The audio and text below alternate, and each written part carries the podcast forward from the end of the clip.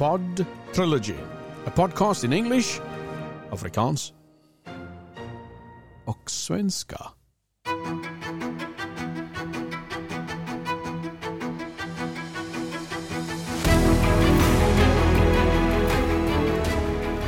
Um, good day, I'll say, because I'm not so sure when you are going to have an opportunity to listen to this podcast. This is the first attempt, and it starts on this day, the 1st of May, as I've promised myself that I need to get involved in talking about what is important and putting that dialogue out there in the public space and stop complaining about other people saying stuff that I think does not make any sense. I cannot talk to myself. I've tried to do it so many times in my life, it just doesn't work. So, um, true conversations are the ones that happen between people. Meaningful dialogue are the ones that happen between people who are thinking in terms of ideas. My good friend Terry Martin has always been that to and with me. Um, and so I'm going to give him a call, and um, then we're going to get going and talk through what we think is important in life. Terry, Hi, dear. Always good to chat, right? All the best, the best. Yeah. Um, sometimes we just go on and talk forever. So sometimes uh, we need to listen to other folks.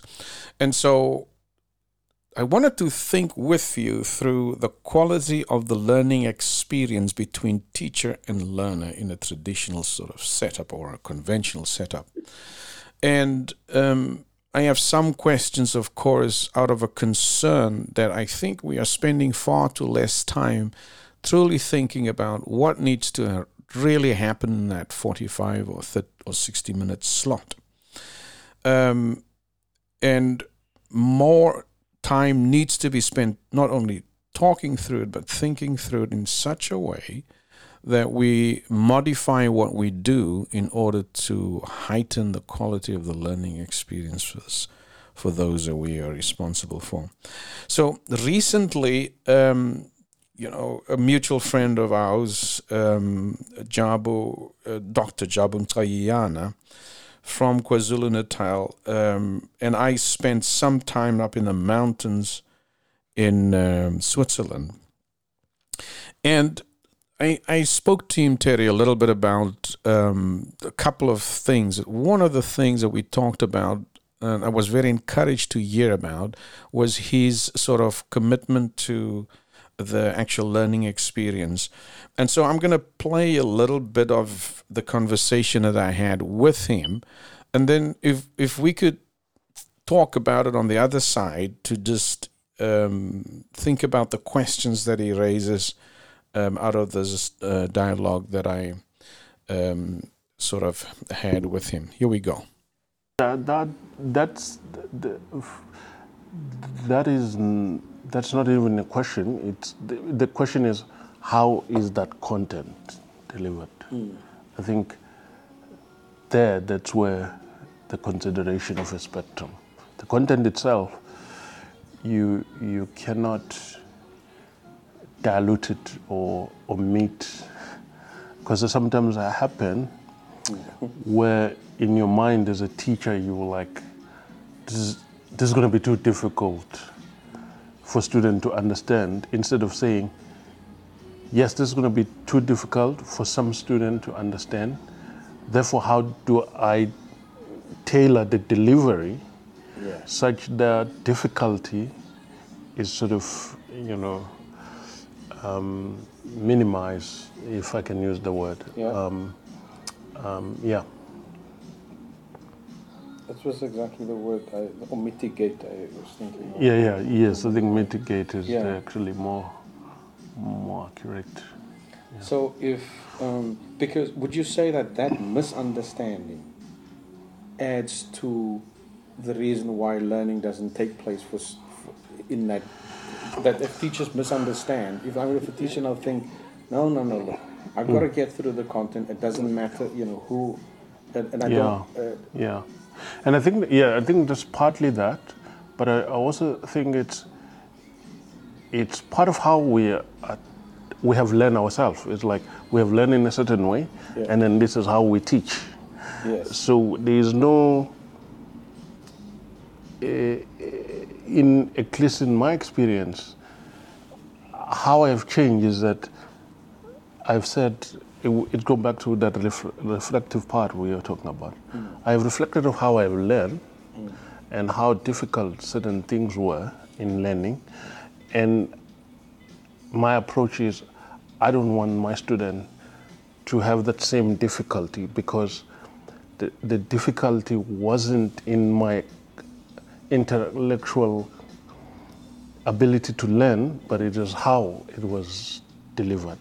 So now the change in approach on me is based on how I've reflected on how I've learned and how the things were taught to change it a little bit rather than replicating hmm. the the so that for me that I think that's that's one of the things I'm not saying it's the thing it's one of the things that I think um, you know if um, I'll, I'll, I, I always make an analogy of a sport.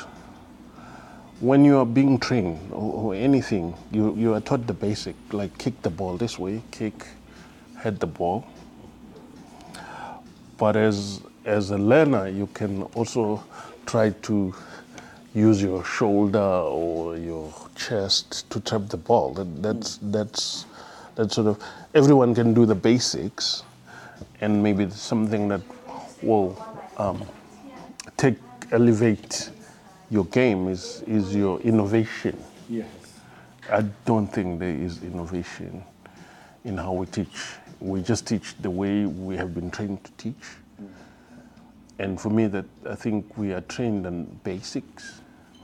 And the other thing, I, as I mentioned, was especially in higher education,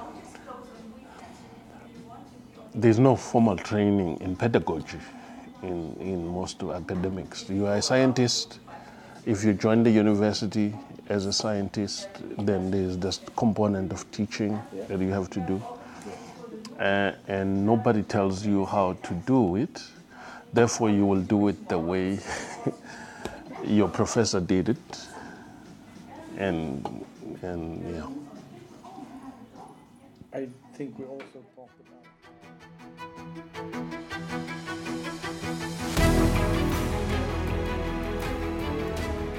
Hi, Terry. Um, I, I thought that was quite insightful. Um, I don't know what your thoughts were. Um, uh, I'm thinking specifically. If let me before I ask a question, was there some some things that stood out immediately for you? Well, I think the whole issue of um, that Jabu mentioned, the way you get information, the tendency is uh, that you're going to give it in the same way.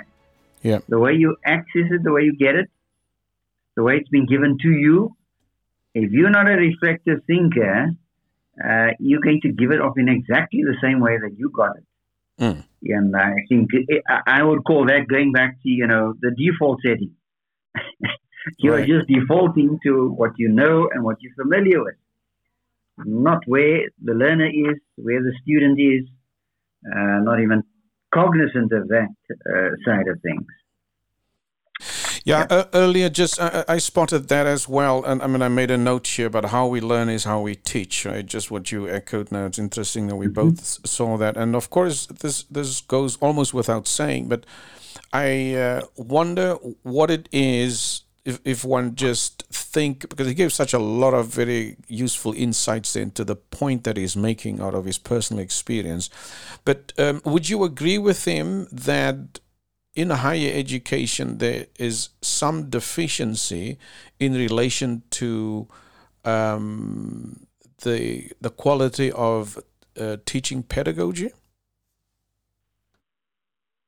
I think that is only partly true because, again, uh, the overriding thing is going to be uh, my own experience uh, or experiences with learning or in learning. The way I get it is the way I'm going to give it. Um, far too often we are given the theory, and the theory, the theoretical perspective is spot on, it's correct. but the moment we turn around and we face a class, we shut that theory down and we just go in the opposite direction.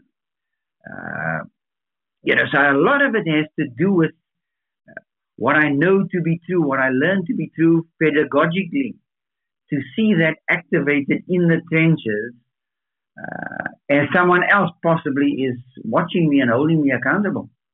Okay, so not just what you not, not just what you've learned about how to teach, but the actual experience, right? The actual engaging uh, around that theory. Uh, you know, my experience, particularly with how we do, how we train up kids in uh, moral frameworks. We have uh, the home being at the center of educating and socializing, right? Education by socialization. Well, we believe that theoretically, but the moment we stand in front of those kids, uh, you know, we fly in the face of that very principle. Mm. You know, sitting in straight rows, be quiet, you know, uh, all the things that, in a sense, go against good education theory. So, an account, some, something of an accountability structure where uh, what I am learning as a higher education candidate, uh, I'm carrying through with that, you know, in the actual experience in the classroom. Yeah, no, um, th- that is uh, so true. It does remind me of one Wise Up uh, experience that we've had, and we've talked about just how we uh, are expecting as teachers a lot more from our students than what we are uh, demonstrating or living out.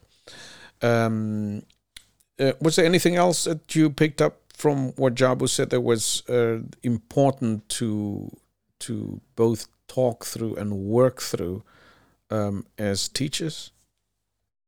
Well, what about catering to the giraffes as well as the sheep? In other words, put there's some information that we're going to be teaching that will be gr- grasped by some students, not all. Some learners, not all. Yeah.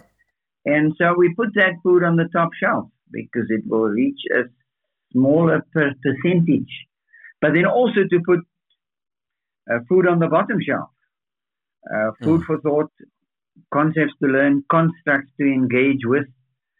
Um, so I'm feeding both giraffe and sheep. Now, some would say that's very hard to do in a classroom situation, so they shoot for the mean, you know, in between uh, the giraffe and the sheep uh, is sort of the midpoint and pitch at that point and you hit a greater group, a bigger group in terms of what you want them to be grappling with or wrestling with. So it can be a both and. It takes very hard work though to think of, you know, the small top percentage and the greater bottom percentage mm. uh, and trying to strike a balance between the two. So that was a point that I think we, we spend very little time at.